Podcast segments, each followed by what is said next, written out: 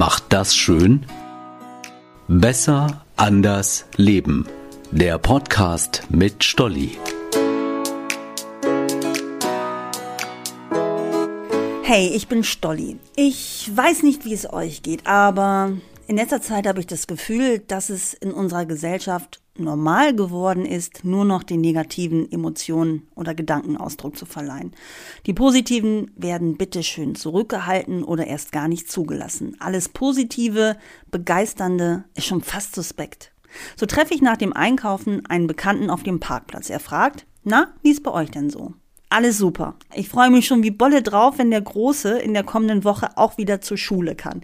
Endlich wieder etwas Normalität und das Tolle, beide Jungs gehen an denselben Tagen zur Schule. Ich habe also wieder etwas Zeit für mich. Während ich das sage, grinse ich wie ein Honigkuchenpferd und klatsche vor Freude in die Hände.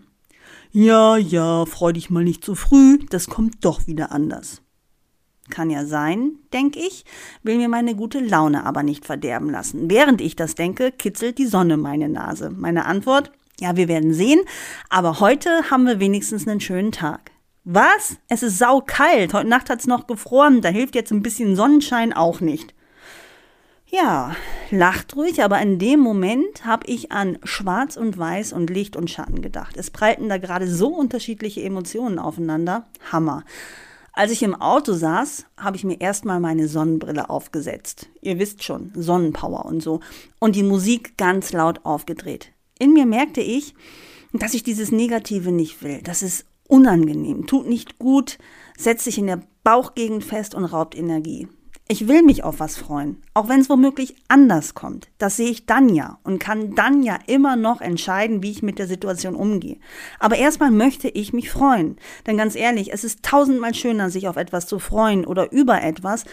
Und sei es nur die Sonne, die gerade ihr Bestes gibt, als nur zu nölen. Auch ich finde vieles gerade scheiße, wie wir alle wahrscheinlich. Aber es wird nicht besser, wenn ich mich darauf konzentriere. Auch der Austausch mit anderen über all das Schlechte in der Welt hilft da nicht. Ich finde es besser, das schlechte Sehen, ja, aber eben auch, was sonst noch da ist. Oft merken Menschen, die häufig jammern, gar nicht, wie belastend und anstrengend das für andere und die Gesamtstimmung ist. Wenn jemand zum Beispiel zum zehnten Mal dieselbe negative Geschichte rauskramt. Das stresst, nervt und belastet. Dabei geht es nicht darum, dass jeder nur Haiti-Tai durchs Leben tanzen soll. Jeder darf mal negativ sein, gefrustet, traurig und angepisst. Das alles dürfen und müssen wir. Wir dürfen dabei aber nicht vergessen, dass es auch Schönes gibt. Diesen gesunden Optimismus, den dürfen wir bitte, bitte nicht verlieren. Das Ding ist, unser Gehirn ist grundsätzlich darauf gepolt, eher Probleme zu sehen als positive Dinge. Das ist ein evolutionäres Überbleibsel, sagen Psychologen. Wir wollen überleben, also müssen wir achtsam gegenüber Problemen sein. Soweit, so gut. Die Psychologen sagen aber auch, dass wir diese Schwarzmalerei nicht annehmen müssen. Der Schwarzmaler kann, wenn er will, die negativen Gedanken zum Beispiel mit Humor nehmen. Ach, da seid ihr ja wieder, meine evolutionären Überbleibsel. Die Gedanken können bewusst beobachtet werden. Was ist da los? Will ich so denken? Warum mache ich mir diese Sorgen? Ach nö, jetzt nicht. Von außen verbal drauf einzudreschen funktioniert in der Regel nicht. Da ist es eher hilfreich, den Nörgler subtil auf Positives im Leben aufmerksam zu machen. Aber nicht mit aufgesetzten Floskeln. Alles ist so toll, piep, piep, piep, wir haben uns alle lieb. Optimal ist es, selbst ein Vorbild zu sein, offen für Positives. Das strahlt auch nach außen aus und inspiriert bestenfalls andere.